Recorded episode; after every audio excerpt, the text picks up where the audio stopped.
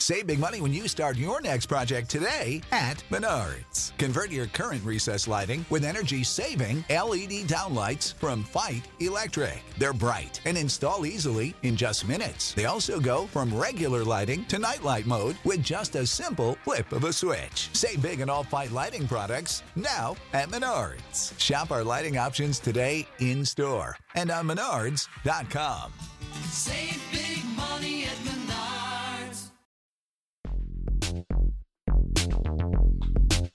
We are back in. Good to be back with you on another edition of the sportsmediawatch.com podcast. I am simply the somewhat capable host of the show, TJ Reeves. He is the owner, the operator, the purveyor of the site, sportsmediawatch.com. Good to be back with Paulson, aka John Lewis uh, here for our latest edition as we get things underway after the Olympics have been put to bed, after the Daytona 500 has been run. Controversy in college basketball in a nationally televised game for Juwan Howard and a post game handshake. What to do about the handshake line? Are you kidding me? Much to get to. John Lewis, I'm always uh, figuratively extending the hand to you and, and shaking it, not trying to do the blow by, not telling you that uh, I'm going to remember that. No, no, we all remember uh, this show, or at least do our best. How are you, sir? Good to be back with you. I'm doing well. You know, I remember uh, back in the 2001 second round of the playoffs, uh, Derek Anderson of the Spurs was going down to the lane, had a wide open layup, and Juwan Howard how, fouled him pretty hard.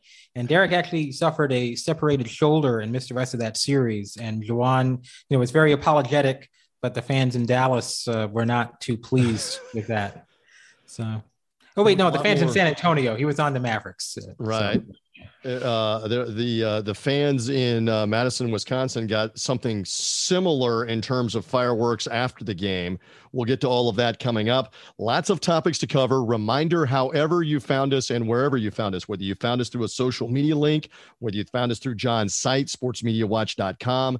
Thank you for doing so. Make sure to follow or subscribe the podcast wherever you get the podcasts or you get your podcast, find us on Apple Podcasts, on Spotify, Google Podcasts, wherever you get your podcast. Follow us, subscribe. It'll come automatically to you a little bit earlier in the week.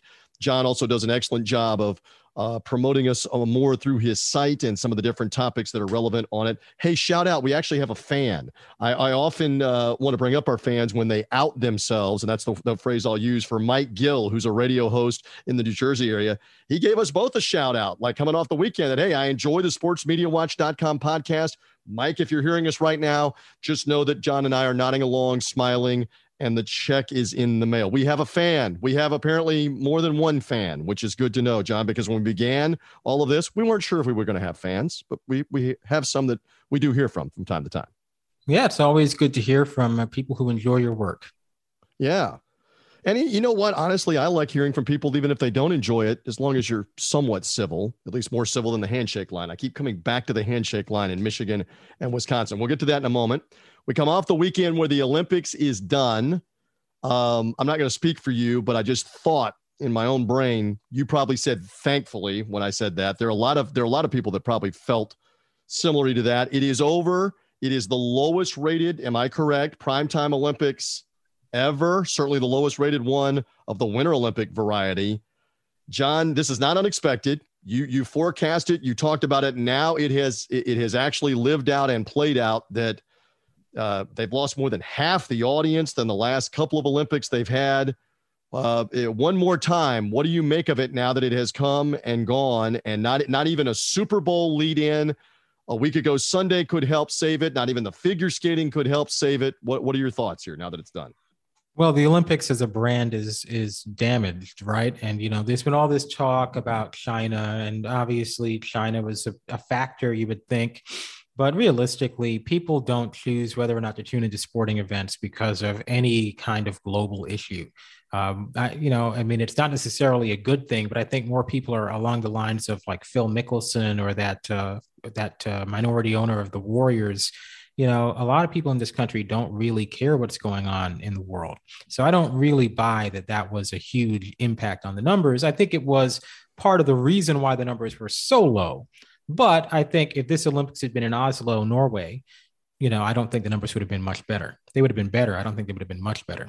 So this is not a China issue necessarily. I don't think it's a COVID issue necessarily because, you know, Pyeongchang, none, nobody knew the word COVID, right?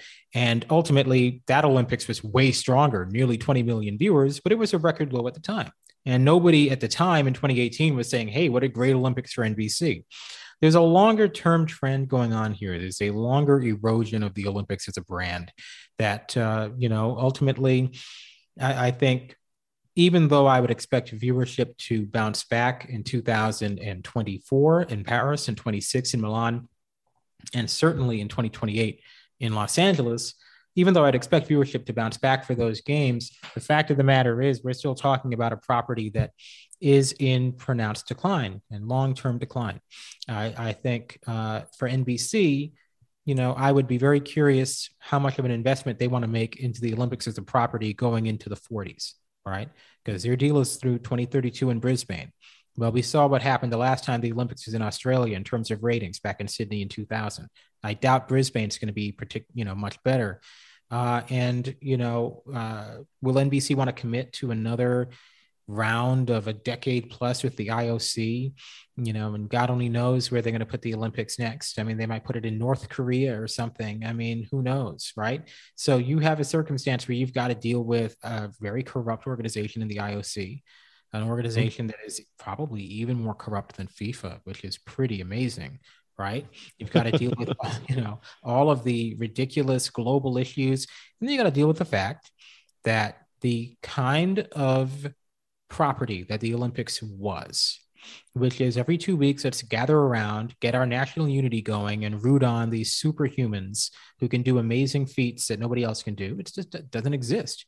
We don't gather together and rally around anything. There's no rally around the flag effect anymore in this country, right? George W. Bush had a 90% approval rating after 9 11. That's never happening again. You could have the exact same tragedy happen now and you know whether it was Biden or Trump or Obama or whoever, you'd I would be surprised if you saw 60% or even 55%. I mean, frankly, you might not even see 50%. That's just not the kind of country that we have anymore. Uh, you know, realistically, people aren't going to rally around. They might watch the same thing together, like the NFL, but that's not really rallying around. It's not a rah rah national pride thing. It's just you know something people do. The Olympics, it's this investment of energy and you know good positivity you know and there's too many outlets out there whether you're talking about cable news or, or online platforms or twitter feeds where their entire you know reason for existing is to divide people and get people to be riled up and angry.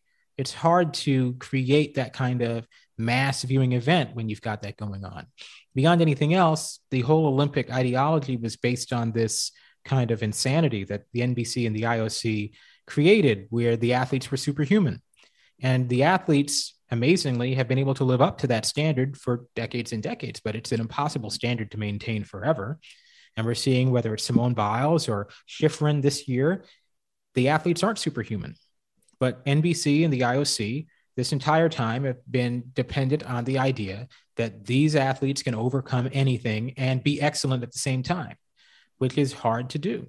You know, in the 90s, we had the 90s was this great glorious decade right? You know especially if you were a kid because there was a lot of stuff that was going on that ultimately doesn't make any sense anymore. We would look at something like michael jordan working himself to exhaustion ill really risking his health and scoring the way he did hitting the big shot. Uh, it was uh, get, getting to the line, hitting the first free throw, missing the second, but getting the rebound and hitting the three immediately after. That kind of stuff is not reasonable to expect but that was the standard that was set. And for years, we've had this standard of athletes being able to push themselves beyond all reason. You know, it's not an example that anybody, you know, really should have been citing as something good. Right. But if you remember when Kobe was on trial, he would go to Colorado for his pretrial hearings, and then he'd come back and he'd play great basketball, even in the playoffs. And this, of course, was not something people should have been praising, right? But ultimately, right. it came down to this whole idea you can push yourself beyond anything, no matter what is, no matter what you're facing, you can push yourself and push yourself. And the other side of that was back then when the athletes invariably failed to do that. We didn't view it as a mental health issue. We viewed it as a personal failing. So Andre Agassi is using meth It's a personal failing. He doesn't care enough about winning. Jennifer Capriati is a child and, and doing all these, you know, alcohol and, and all these other things that are clearly cries for help. Oh, well, she's a problem child. Venus and Serena have a sister who is murdered. And then Serena falls off in terms of the quality of her play. And you have people saying, well, she's not devoted enough to tennis, right? Ultimately, we had this weird, bizarre idea that the only way to respond to adversity was with athletic excellence, and anything that fell short of that, you were bad. Well, right. that just doesn't fly anymore, right? And as that no longer flies, we are seeing athletes no longer viewing themselves as necessarily having to push themselves beyond what is reasonable.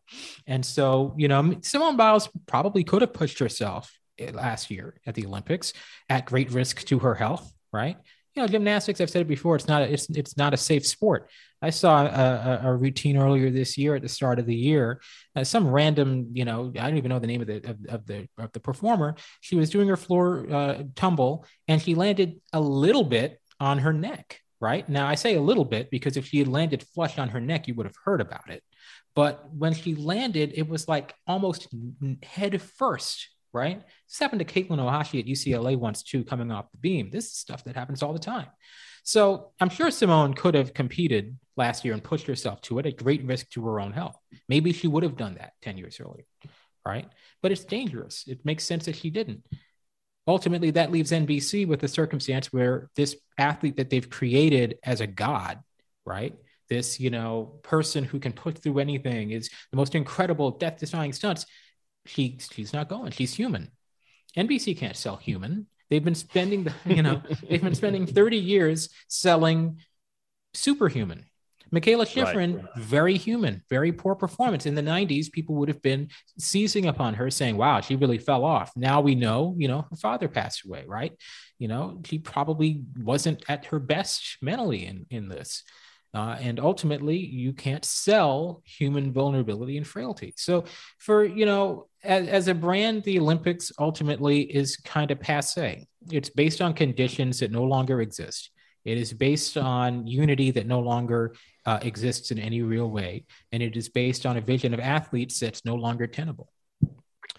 Uh, a lot there to unpack. So I want to share a couple of things because actually, for the audience, we pull the curtain back a little bit. You and I are recording this podcast on the 42nd anniversary of the miracle on ice of the United States defeating the Soviet Union, Russia, uh, in Olympic ice hockey at the Lake Placid uh, Winter Olympics 1980. And uh, it, exactly what you were talking about. You had everything in the same cauldron of the unexpected United States college age amateurs beating the Russian Red Army, essentially professional team of late 20s, early 30 year old, grown NHL caliber all star, worldwide caliber all star hockey team.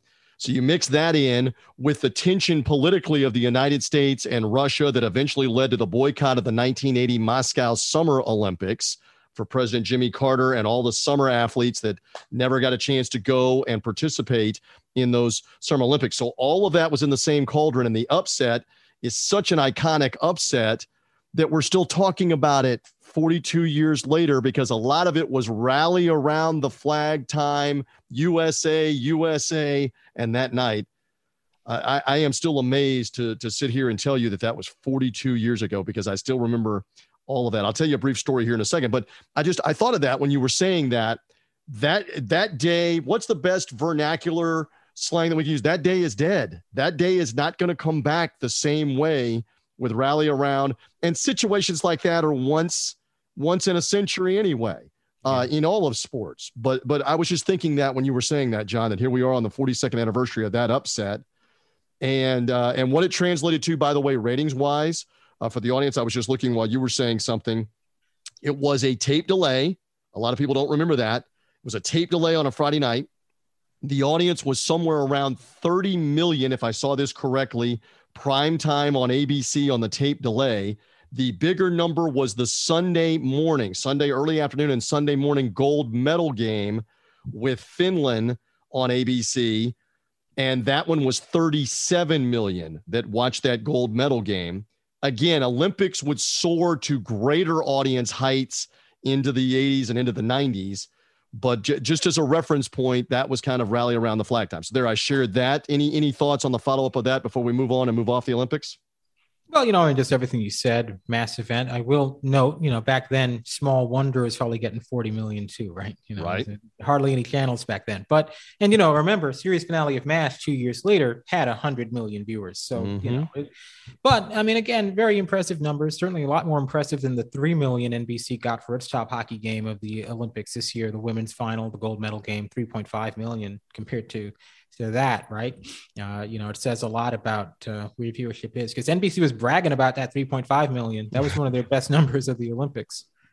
So I, I, did see in just doing the research the 2010 gold medal game won by Sidney Crosby for the men against the United States in overtime in Vancouver. Total script, total total Hollywood make believe script acted out in real life with him scoring the game winning goal. I believe that got somewhere around 25 million for the gold yeah. medal game, 25, 30 million. I think it was Something, 27.8. Yeah. 27.8 million. Again, yeah. massive compared to what the present day is. And again, that was the first time, if I'm if I'm not mistaken, that's the first time professionals against professionals in the uh, in the Olympics, and it ends up being Canada winning it with an overtime game against the United States so as uh, as that plays out. So just a good reference point uh, on that. I shared this story, and I'll share it as quickly as I can here. You'll you'll be fascinated by this because again, I'm a little older.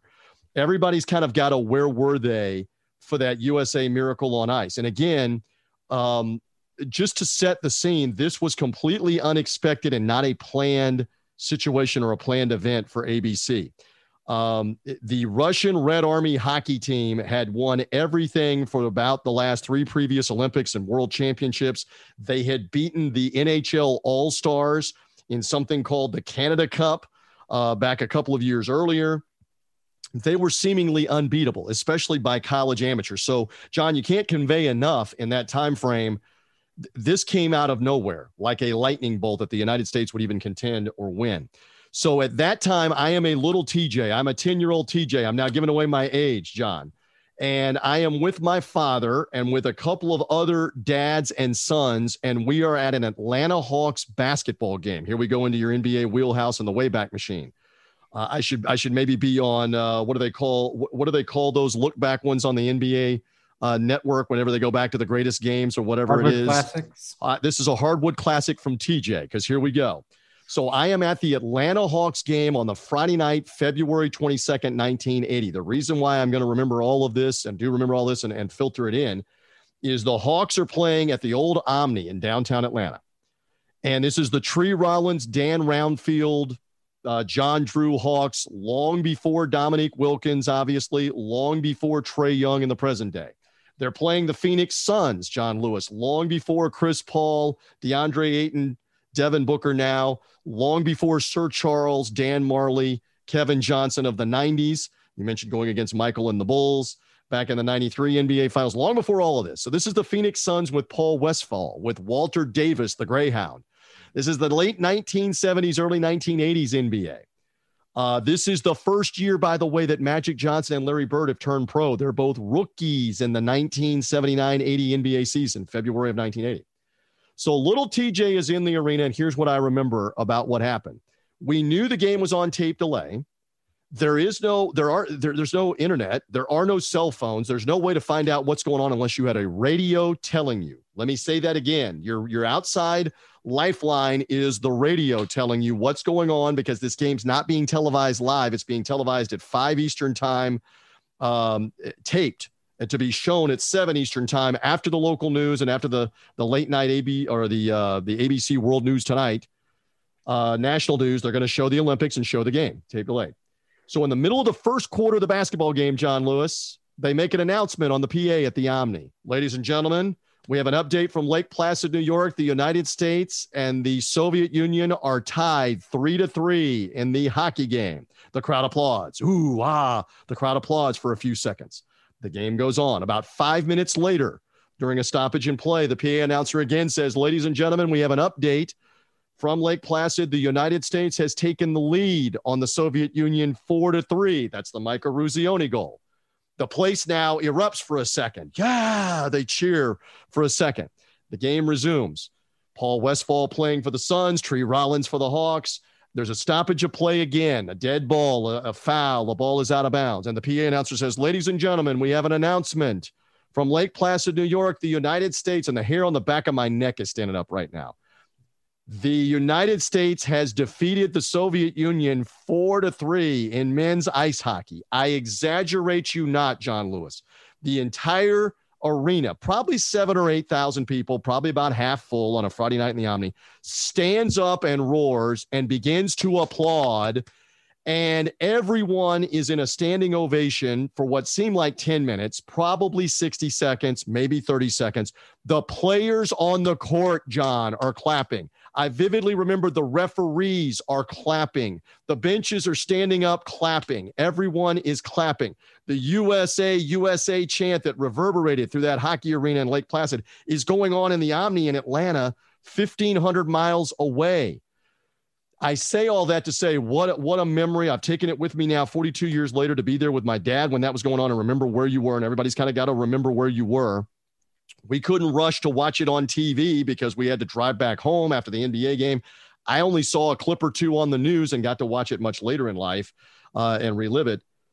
But that is your point that you're making. We don't value it the same way anymore. The patriotism of it isn't there anymore. And I don't know that they can ever get it back, even in a fractional sense down the road for the Olympics. It's a shame, but that's where we are. You know, in, in telling that story, it reminded me a little bit of when bin Laden was killed and you mm-hmm. had that reaction at the Mets Phillies game. Mm-hmm. And, you know, it is an interesting thing because I'm talking about the Olympics decline. You only have to go back 10 years to find London did really well, big numbers. And it was kind of that, it felt kind of like that old school rally around everybody thing. And I do feel like, and maybe this is me being too online, right? As is the term. I feel like something occurred over over the past decade culturally in this country, uh, and I would not suggest that it is limited to any one particular political persuasion. Uh, where you now have a level of divisiveness that we didn't even have in 2012, and you know, I mean, it's weird because the thing about Atlanta, you know, the the early Obama years were weirdly low key. Like it was almost like the 90s again. And I know that when Obama ran in 08, there was all sorts of ugliness, a very ugly campaign, a lot of ugly stuff.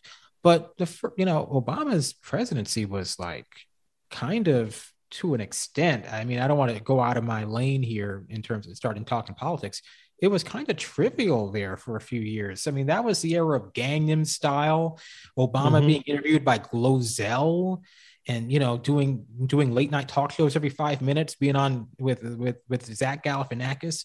It was a weirdly laid back, very kind of not angry period. Now, you know, you had the Tea Party protests, you had a lot of anger and acrimony, you had the beginnings of Twitter starting to worm its way into everybody's lives, but I mean, 20, probably 2010 to 2013 was 90s too, in terms of just being this kind of weird era where eh, nothing too serious was going on. There were tragedies, right. of course, just like there were in the 90s, but nothing too serious, nothing too dark.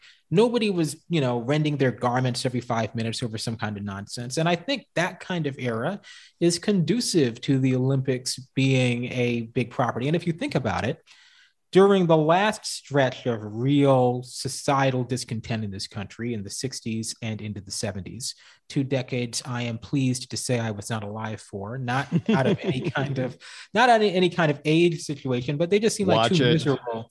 They Watch just seem like it. I'm just saying they seem like two miserable decades, and I'm glad I didn't have to live through them, right? Uh, and ultimately, when you look back at the Olympics during that period, 68 and all of the acrimony in 68, 72, the nightmare in Munich, 76. Uh, I don't even, where was the Olympics in 76? 76 was Montreal for the summer games. And I wanted, because remember, they used to do them in the same year. I want to say right. it was like uh, Grenoble, France, maybe for the winter that That's same right. year, something. How about that off the top of my head? It might have been Switzerland. I can't remember, but it was something like that. I don't know, but I mean, the point being, when you're talking about Mexico City and all the acrimony there, Munich, the nightmare at Munich, the boycott in in, Mos- in Moscow in '80, the Olympics was a pretty weak property then too, and it was right. it was a period of time where you know you talk about Mike Tirico editorializing about the IOC. You know, Howard Cosell editorialized about the IOC a heck of a lot more harshly than that. Yes, he did. And so I think the Olympics, in order to work as a property in this country, it's got to be, you know, Uh, you got to have a country that's on a sugar high. This country was on a sugar high from like 1984 to 9 11, right? It was on a sugar high. Everything was just kind of sunshine and rainbows, and the beanie babies were a thing. And yes, that covered up serious things that were going on. That covered up for the domestic terrorism that resulted in the bombing at Oklahoma City. It covered up for the riots in Los Angeles in 1992. But on balance, this was a country that was just kind of really in a very trivial spirit from basically the mid 80s until the very morning of 9 11. And of course, I am old enough, of course, to remember that. That is the biggest societal change you'll ever experience in the course of an hour in your life, right? And people, uh, you know, one of the things that's really irritated me over the past couple years is people trying to compare COVID to 9 11 because there's never been a period of time over the past two years where COVID killed 3,000 people in three hours, right? Not to take the conversation to a dark place here, but right. 9 11 stands alone as that kind of a massive altering that today's undergrads could never possibly understand in a million years because they've never experienced anything like it kind of thing right so from 1984 to 9-11 sugar high olympics can do great in that environment and then, you know, that weird little sugar high redux that we had at the start of the 2010s, the Olympics can do great in that environment too. But when things are really ugly, when the soul of the nation is as corroded as it honestly is right now, as it was throughout the 60s and 70s, you know, the Olympics is just not going to be a, the same kind of property. This is a property that needs national pride, or not, not even national pride, but it needs a country where people are game for the fantasy, the fantasy of unity, the fantasy of the superhuman. All of those things that NBC sold really well in 1996 with the Neil Diamond coming to America for that right. whole Olympics, right? All that stuff that NBC could sell in 96 and in 02 and in 2008 in Beijing. Beijing, people were excited about that. We, you know, people want to try and do some revisionist history the Beijing Olympics was a revitalization for the Olympic movement in this country. People were all in. If you look back at the ratings coming off of Athens and Sydney. Let me give you an example of that just while we go along here on the sportsmediawatch.com podcast. Love the insight of John Lewis. So, my twins had just been born in late June of 2008.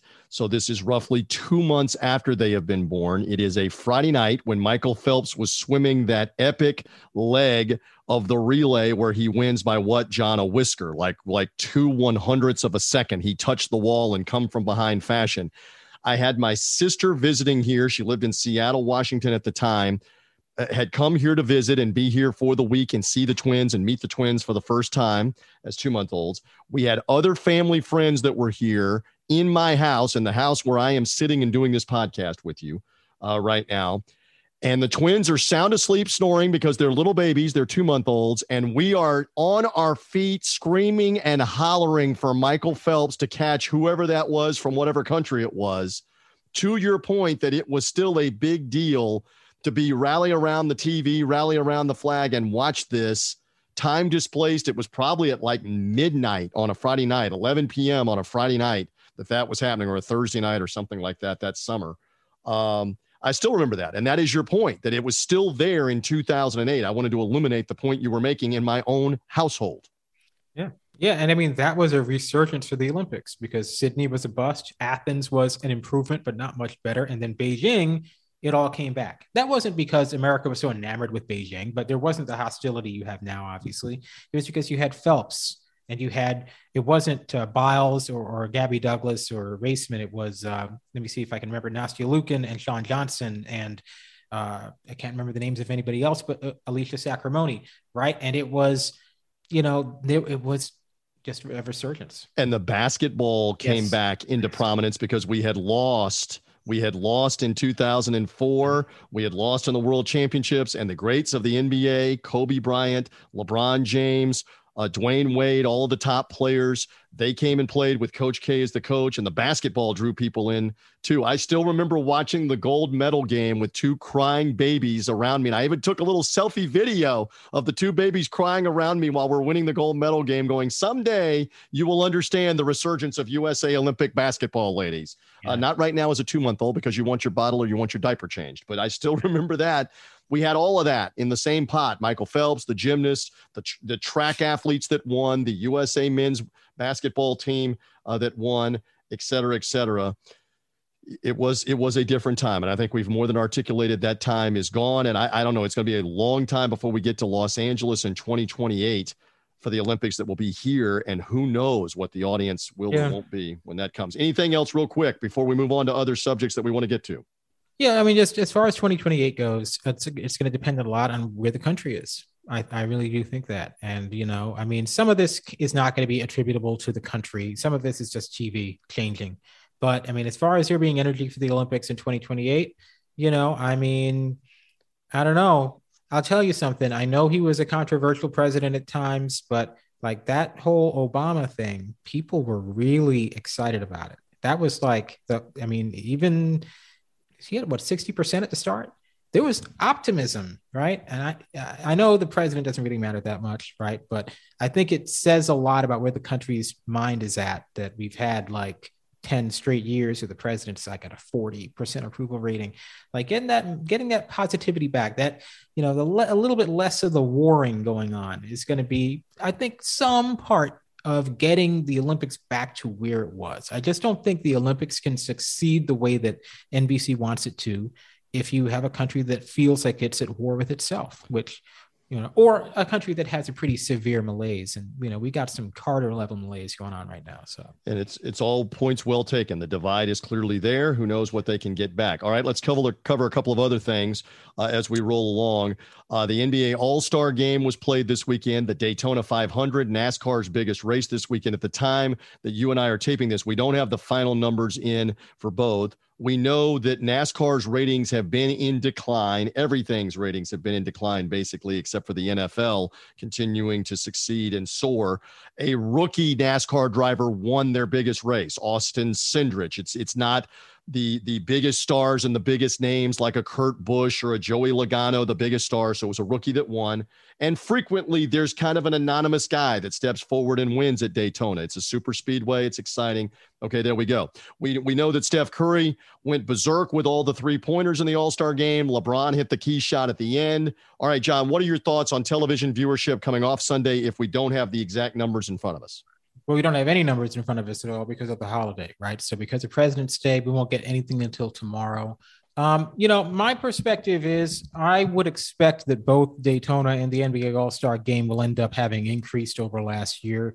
You're talking about in Daytona, a better increase. Last year was a 2.8 rating. The NBA All Star game actually had a better rating than Daytona 500 last year. And that was the lowest rated NBA All Star game of all time at a 3.1. So both coming off of all time record lows. Uh, obviously, the NBA could care less if the All Star game does really well in terms of the finals are really the more important factor. For NASCAR, the you know Daytona 500 is the finals, uh, and uh, we'll see how it does. Getting the race in by 6:30 very important, right? Last few years, rain delays. The yep. remember a couple of years ago they had Trump at the very beginning and the ratings were higher, uh, and then immediately after the rains came and it ended up being the lowest rated ever. Then the next year even lower uh, in with the rains coming uh, even though the race finished same day on a on, on a sunday night. Last year's number was so low. I know nascar has talked about the, the, the rain being a factor and you know kind of excluding it for that reason even with rain as a factor, there's the Daytona 500 has no business averaging less than a three rating. That that was that was stunning last year. So um, I mentioned this. I was on the uh, Richard Deitsch podcast earlier today uh, with Austin Karp, and uh, I mentioned this: the fact that you know who would have thought that NASCAR's floor for the Daytona 500 was under a three. I would never have thought that that would be right. floor. And last year, Daytona ended up with a lower rating than the Indy 500. In, is, in the heyday, wasn't NASCAR getting like a seven and eight at 10, least? And 11. 10? Yeah. Sure. So, but again, it kind of goes back to what you said. If you now are comparing it to what you had in the glory days of the 90s and the early 2000s, where Dale Earnhardt was such a phenomenal personality, love hate personality, Jeff Gordon was the perfect uh, tonic to go against him. You, the, the love hate thing, the Celtics Lakers thing with those two. Uh, the the sport rose in popularity. It branched out all over the country because now it was in the Northeast. Now there were tracks in the West, uh, all over the place. It, it, you cannot you cannot replicate that. You cannot duplicate that, and that's what they're also suffering from. Those guys move on. Dale Earnhardt unfortunately died. Jeff Gordon eventually retired. Tony Stewart, another brash personality, eventually won some and retired. And then the the whole novelty of it, all of that has waned and so you get what you get now down to those those lower levels. It doesn't mean it's any less exciting. It's just not the same personalities and it's not the same circumstances, John, which is what you were talking about a little while ago with the Olympics for Daytona. You know what I've always thought with NASCAR because its its heyday in the mid 2000s is inexplicable. Like it went from a solid draw to getting, you know, 10 a 10 rating at Daytona and 11 you're getting big numbers at Fontana and and it was unbelievable. And a lot of this happened. Remember, Dale Earnhardt died the first race that ever aired on Fox. The first That's correct. One. And so the ratings resurgence that they had was almost exclusively after Dale Sr. died. So none of that makes a lot of sense. And especially now when there's no energy for it at all, really, compared to where it was. And I wonder if, you know, to kind of bring bring the politics back in, this was a very different country culturally in the early 2000s, right? There's only one time a Republican has won the popular vote for president in like 30 years. It was 2004. That was George Bush. He didn't win the electoral college and not the popular vote. He won both, right?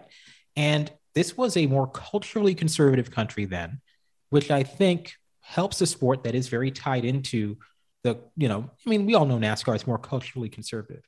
And that to me doesn't explain everything, but when you're trying to figure out, wait, how was NASCAR this big in 2005?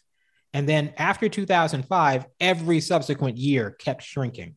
And I think the cultural shifts have to play some kind of role because it just, it's inexplicable. NASCAR is huge in 2001 to 05, Bush's first term. Bush probably at the peak of his powers in 05 after winning re-election with the popular vote. And then every year since is kind of steadily declining as the country shifts very strongly in the other direction culturally. Um, I think I wouldn't I wouldn't say that's everything. I wouldn't even say that's most of it. But I think that's got to be some level of a factor in terms of why NASCAR fell off the way it did. The novelty, though, and the expansion because of the novelty and the new experience and the fan base expanding, all of that again, just weigh in on that. I think that's got to be considered a big part of it. And you can't recapture that. It does yep. not happen again. Well, you know, I mean, then, well, you know what? I, I, mentioned the politics and everything. Of course, it also helped they had a real TV deal for the first time in their whole history. Mm-hmm. They actually were on like consistently. You're on Fox this week, and instead of being on TNN the next week, and then ESPN the week after, then back on Fox and ABC, then CBS, then TNN again. They were Good on point. Fox week after yep. week after week, and then NBC in the second half of the season in TNT. And Fox, so that, by the way, did a tremendous innovative job with that and, and establishing consistently week after week after week with the sound, the sights, and, and what they were bringing to it. Not unlike what they did with the NFL about eight or nine years earlier when they got the NFL in the mid 90s. It helped, and it helped with the fact that, okay, here's another race and another race and another race where they're doing the same thing. I think it's another good point you make in aligning that. Very true. And you know, you bring up the personalities back then. Of course, let's be real. You can't replace the personalities they had. Obviously, Dale Senior's death, but Dale Jr. becoming a star in the wake yes. of that, and becoming a you know someone people's hearts went into, right? Uh, you know, obviously Jeff Gordon, Tony Stewart. I mean, Tony Stewart. I was thinking about this the other day. I don't know about Tony Stewart just being on TV right now, right? Like, okay, that whole thing with that incident at the dirt race, you remember what I'm talking about? Correct. Yes. It's just kind of wild to me that he's just totally back on TV and like in everyone's good graces. For those that don't know what you referenced and can't Google it fast enough as we talk on the podcast, he was involved about eight or nine years ago in a dirt race on a Saturday night in upstate New York, in which another driver got into contact with him. There was a wreck. The driver got out of his car. And as they were making lap back around, the driver was coming over unhappy, and Tony Stewart ran into him, ran him over. Uh, it, it, was claimed to be an accidental thing, dark, etc. There was an investigation. It was it was eventually concluded to be an accident, what have you. Um, it, it, certainly changed his trajectory for for that, and and probably hastened his retirement uh, after that.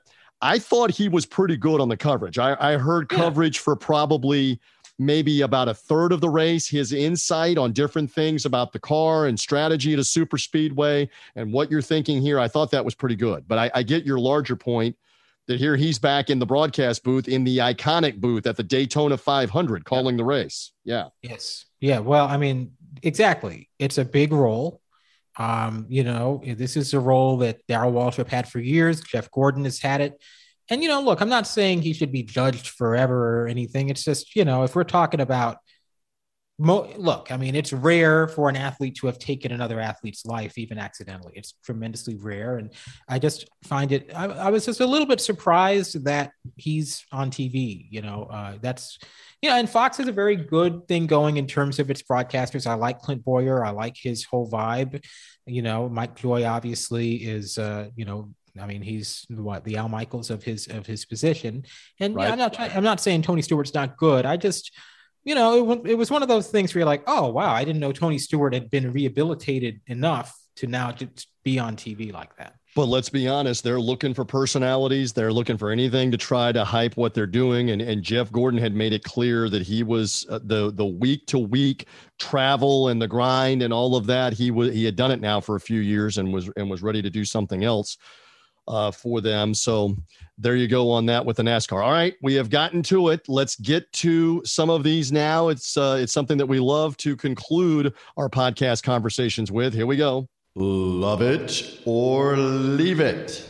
Subject number one. Interesting that the college football playoff has made the announcement since last we talked. We're going to stay at four teams. All the talk of expansion to a 12 team playoff and far more playoff games for ESPN.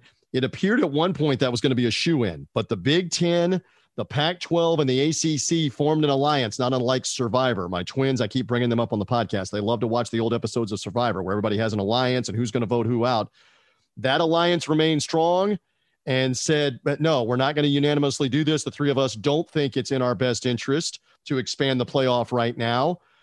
Uh, thus, uh, it's going to remain, John, for the next four years, the final four years of the original 13 year deal at only four teams. Your reaction to that, your thoughts on this, real quick. Do you love the move?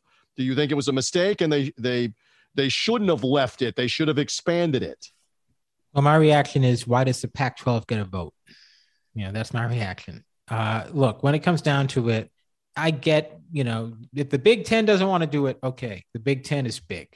If the ACC doesn't want to do it, I kind of get that. The ACC isn't big, but you know, it's so, you know, but if the Pac 12 doesn't want to do it, who cares? Right. I mean, let's just be clear. The Pac 12 at this point doesn't deserve to have a greater say than the American Athletic Conference does right? Let's just, I mean, at least in football. So uh, my initial reaction is why on earth does the Pac 12 get a vote here? Um, beyond that, I think, you know, um, obviously there's great benefit in expanding the playoffs from a media standpoint. And, but they'd screw that up anyway. You'd find some way, I mean, it'll just be way more SEC teams in there. So instead of it being Alabama versus Georgia, it'd be a, a semifinals of Alabama versus, you know, I don't know, Texas A&M and Georgia versus LSU or something like that, right? Uh, and the the problem isn't how many teams are in the playoff. The problem is that you know you have one really dominant conference. Right. What are you going to do about that? You know, and no amount of expansion is going to is going to fix that. What they really should do is consider, um, you know, what the, well what they really need to do is to go back to those new year's day bowls meaning something right? And uh, you know back when you know certainly early 90s you know mid 90s pre bcs i don't necessarily know how it would be done but my thought is you schedule all those big new year's day bowl games irrespective of seeding it's all about conference ties. So the best Big Ten team plays the best Pac 12 team in the Rose Bowl, and so on and so forth with the other bowls. And then the two best teams after that So there's no semifinals. It's basically like a regular season Saturday, but with bowl games based on those, you know, conference tie-ins. After that, the number one seed, the number two seed play in the national championship.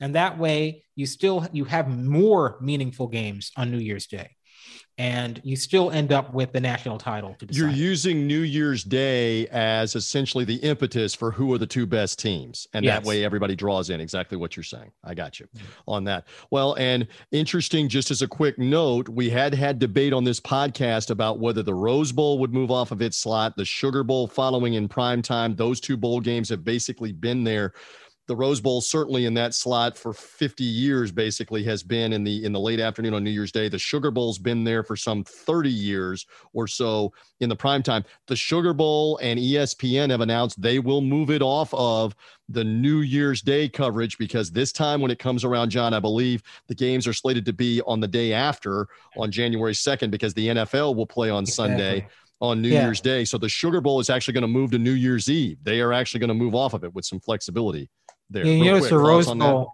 You notice the Rose Bowl doesn't insist on being on New Year's Day when the NFL comes knocking around, right? Very true. Um, so you know, look, I, I, think when it comes down to it, uh, this system isn't working. Just the same way that the previous system didn't work.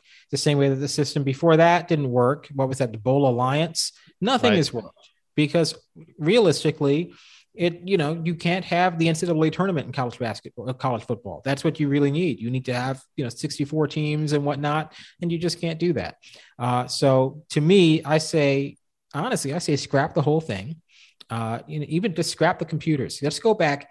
You have your regular New Year's Day bowls, right, with all the tie-ins, and then after that, the the Associated Press says who's the number one team is and who the number two team is. And you play that Yeah, but there that- was so much screaming because they would split it. They would then share it, and no, and then there's no winner. And no, we can't go back to. That. I got to disagree. But, we can't go back to that. But the, but you see, the reason you can do that is now they could play for it. So if you have two teams that are saying, "Oh, these are your co-national champions," well, no, because they'll play for it. The top two teams will play for the title. I like that the week after. I like that. So it's the old system from the 90s, but with a national championship game a week after the fact. And again, uh, this is a larger play, and we're not going to get into it here. That they want a second television partner and a second television deal, and in particular, Fox for the for the Big yeah. Ten and the Pac-12, Fox to come into play and rotate the uh, the semifinals and the championship game on another TV partner, just like every other sport seemingly has sure. split TV partners besides ESPN just controlling it. All right. Exactly. I'm, I just wanted to say, I'm quite sure they're sick and tired of having every single one of their big games on cable every year. They see the cable subscriber uh, numbers going down as much as anybody else sees it. Right. And they're, you know, saying to themselves, why are we on cable every year? Even the basketball, yeah, they're on cable this year, every other year on Turner, but we understand why Turner's splitting half the bill, right? But every other year it's on regular CBS. And you know, for college football, that's the least you can ask for. Is okay if we have to be on ESPN one year, we're on Fox the next, so we're getting the full amount of viewers that we can get, or at the very least, simulcast the games on ABC like you do with the NFL. But of course, the NFL has much greater pull over ESPN than the CFP does. Well said on that. Next subject right here. Love it or leave it. I know you wanted to bring this up on Love It or Leave It. Uh, there is a social media personality, and she now also does uh, work with Bally Sports. Annie Agar is her name. She's risen to prominence with uh, essentially funny videos about the NFL, sarcastic, uh, making fun of teams, making fun of players as a big social media presence. Well, it turns out uh, not unlike some others in the past, she has in her background some social media tweets that are racially insensitive and uh, ethnically unsens- uh, insensitive. And so she's had to apologize for that. And there is still damage uh, and fallout from that and pressure on Bally Sports to get rid of her, et cetera, et cetera. There's also a second situation with this. But John, what do you want to say on on going back to research people's social media posts from years and years? In the case of Annie Agar and the next young lady that we're going to talk about in a second, you're talking about going back eight or ten years to look at things. What what is your thought on love it or leave it? Well, in general, I think the uh, old tweet thing has gotten a bit tired. Uh, I, I, find that trying to dig up things that people said a million years ago to you know get one over on them or something is just it's long gone away from the goal of trying to root out you know bad behavior and bad beliefs. And really it's just could become a tool by which to just try to harm people right?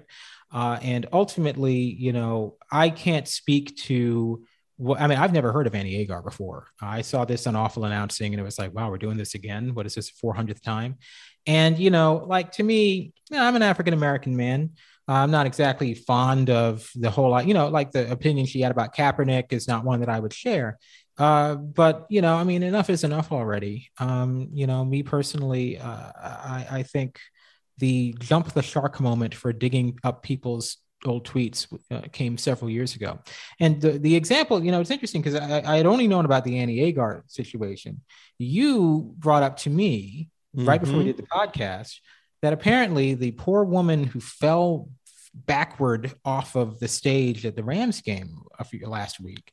At the, the Rams, Rams celebration, the Super Bowl exactly. celebration is where she was. And, and, and she broke her back apparently she had some bad tweets. Now I'm going to say something right off the bat. So I am I, I did read the awful announcing piece, so I have some idea of what Annie Agar said. I have no idea what the Rams photographer said at all.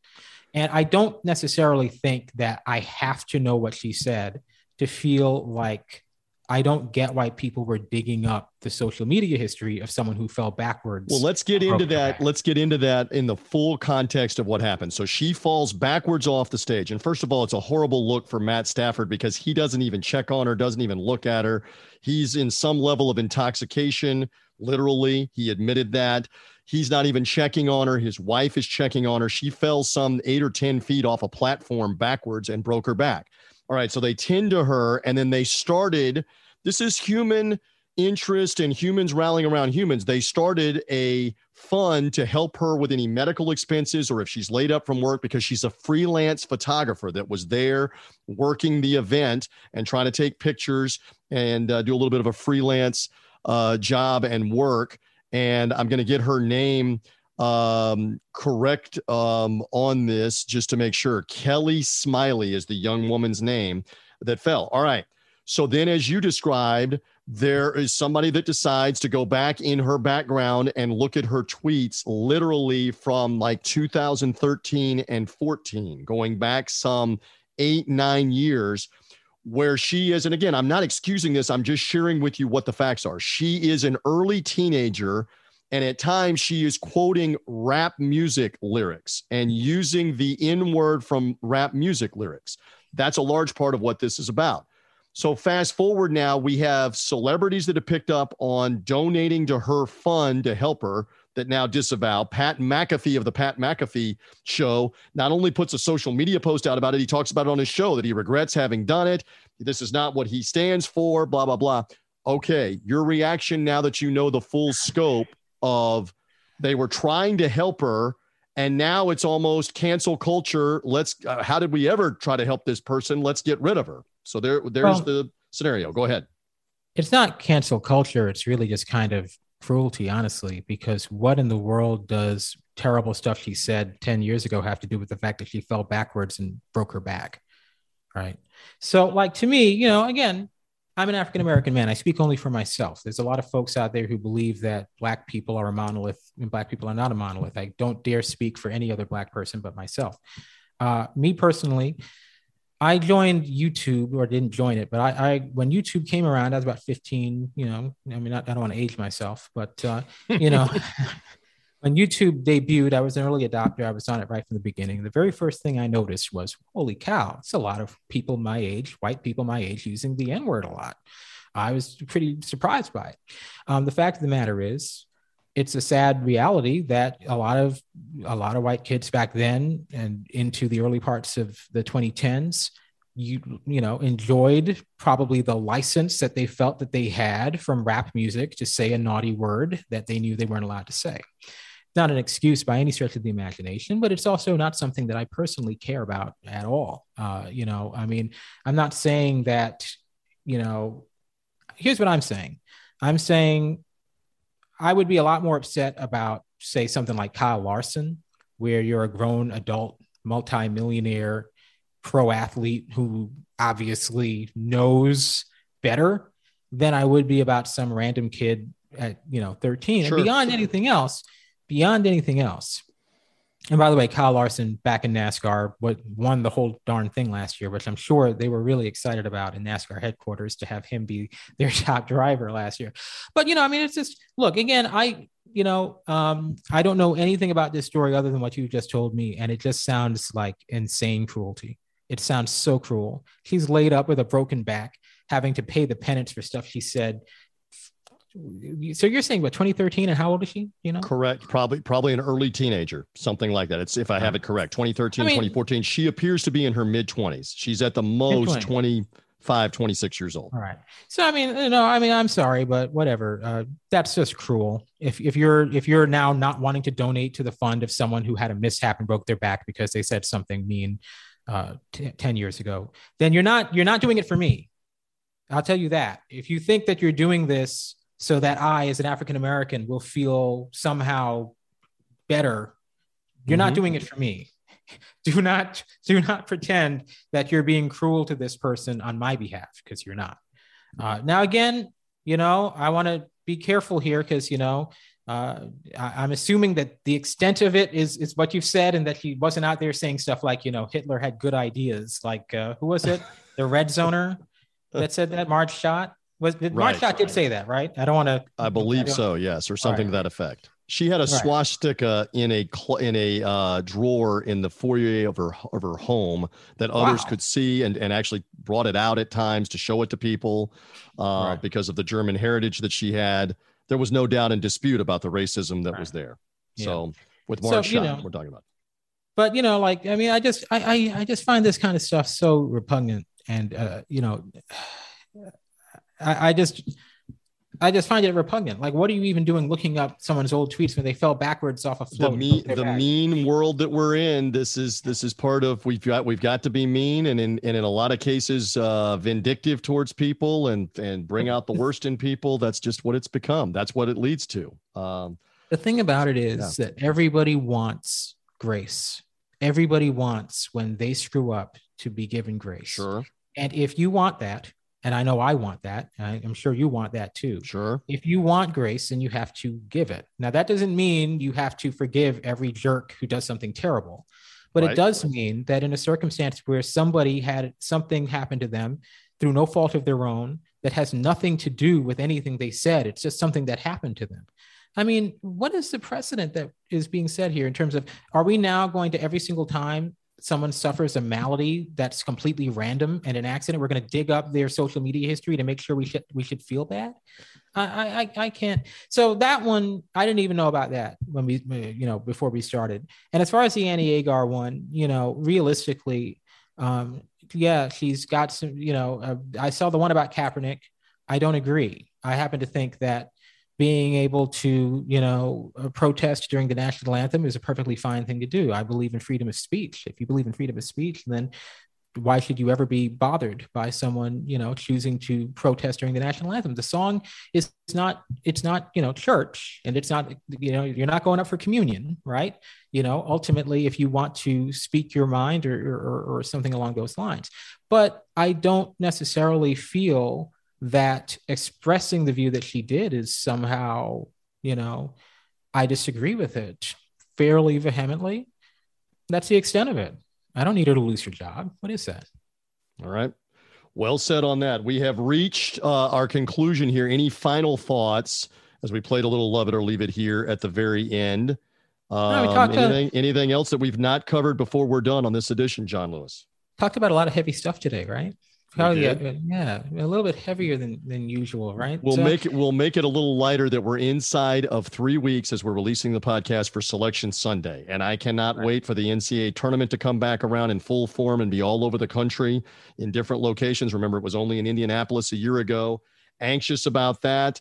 Anxious to get the baseball season underway. We're not going to do it officially as a love it or leave it, but can we get it solved? I mean, I'm in Florida, and for those that are in Florida for the Grapefruit League and in Arizona for the Cactus League, League, there are uh, hundreds, if not thousands, that are relying on the employment and the income and the money that comes in for spring training. And for I'm gonna I'm gonna lay it on the line on the podcast here for Rob Manfred and for the owners of Major League Baseball to just thumb their nose at those people that have been waiting again for this to come around when they did not have it two years ago. Um, uh, I, am sorry, yes, uh, two years ago it was basically shut down because of COVID 19. Last year it was tempered down greatly, and you were wanting it to come back at full uh, volume for the hotel owners, the restaurateurs, the all the local communities that have spring training baseball. It, is looking more and more like they're going to thumb their nose and say, "We don't need a full five or six weeks of spring training. We're going to do it for a week or ten days, and that's going to be it." And all yeah. of this in the name of TV contract money and greed and how to divide it all up. John Lewis. Well, you know, I mean, it's always important to remember the lockout is the owner's decision. A That's strike right. is the player's decision, but a lockout is the owner's decision. And what if we had since 1994 exclusively lockouts? Just lockouts. There has not been a player strike anywhere in the four major sports since 1994 in baseball. And every single time, so the owners, you know, look, the players were very aggressive in the 70s. They got free agency. And ever since, the owners have just been getting every single thing they lost in the 70s back. The NBA getting the salary cap in 83 was the beginning of this shift toward the owners being really aggressive in collective bargaining. And as the as the players pointed out last week, and it needs to be understood by every single fan out there, you can play on an expired CBA. It's happened before. It would not be difficult at all to continue playing on an expired CBA. You can play on an expired CBA forever if you want, right? Correct the reality is there's no baseball right now solely and completely because of the owners, only because of them. And can I follow up? The belief of the players has been ever since the pandemic began and the shortened season began and the shenanigans went on two years ago that this is all part of a multi act play to get whatever they want. And now the agreement is expired and now the lockout is in place and the players are standing around saying, we told you two years ago this is what they were planning on doing and why we didn't agree to the salary deals and stuff then when we still had an agreement, when we still had a collective bargaining agreement.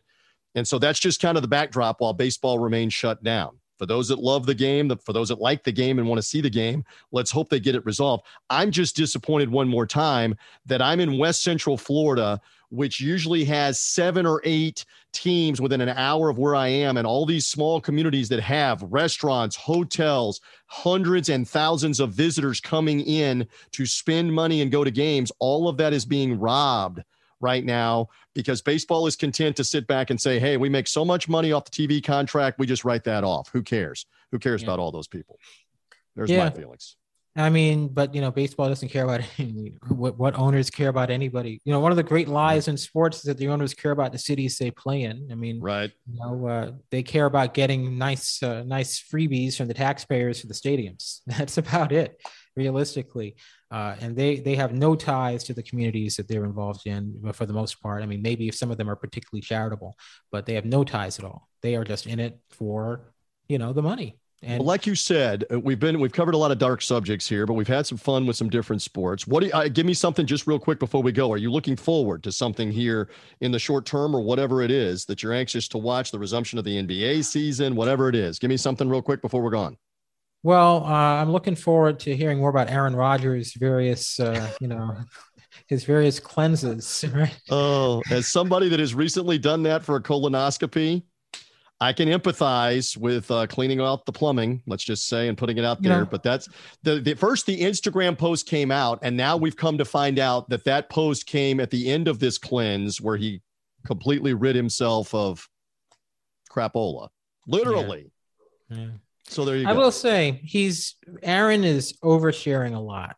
I uh, and I don't just mean in terms of this, just generally this whole time he's been oversharing. And you know, I talked before about the the superhuman and the human in the Olympics. Realistically, people want their athletes, and maybe they're wrong to want this, but in general, historically, they want their athletes to be on the court, and that's it.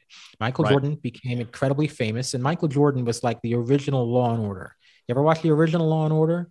We don't see Jack about any of their lives. We don't know Jack McCoy's life. We don't know Briscoe's life. We don't know, you know, any and all the other Law and Orders that aren't as good. We know about the, the characters' lives, like Goren and Eames and Criminal Intent, SVU. But the the one Law and Order, the main Law and Order, the one they're bringing back, we don't know Jack about their lives. They just go out, they do their thing, and that's it. Right, right.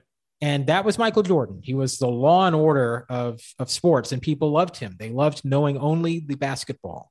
He never shared an opinion about anything, which a lot of people justifiably judge him for. Um, you know, I mean, you don't ever use your incredible platform to ever try to affect change.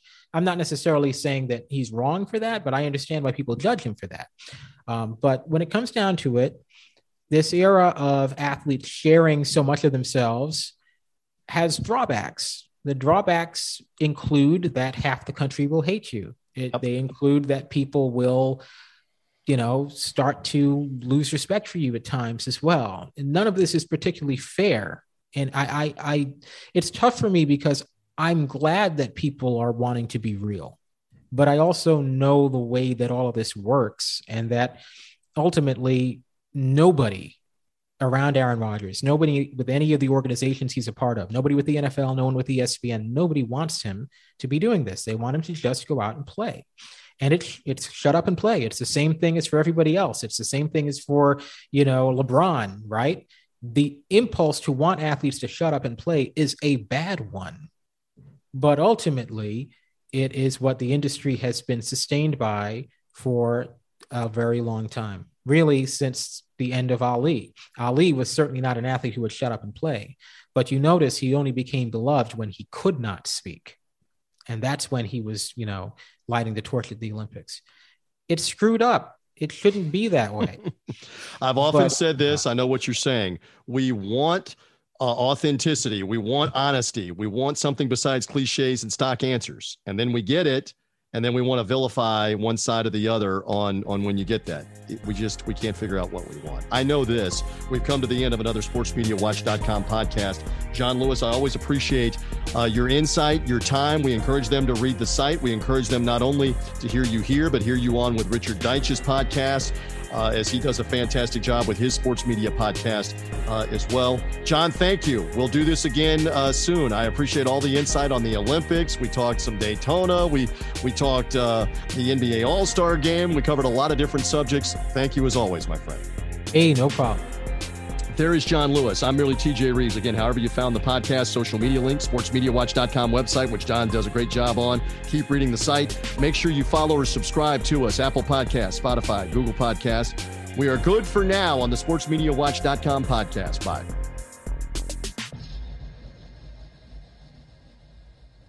Support for this podcast and the following message come from Corient Corient provides wealth management services centered around you. They focus on exceeding your expectations and simplifying your life. Corient has been helping high achievers just like you enjoy their lives more fully, preserve their wealth, and provide for the people, causes, and communities they care about. As one of the largest integrated fee only registered investment advisors in the U.S., Corient has deeply experienced teams in 23 strategic locations. Corient has extensive knowledge spanning the full spectrum of planning planning, investing, lending, and money management disciplines. Leverage Corient's exclusive network of experts to craft custom solutions designed to help you reach your financial goals, no matter how complex they may be. Real wealth requires real solutions. For more information, connect with a wealth advisor today at corient.com. That's C O R I E N T.com. Corient.com.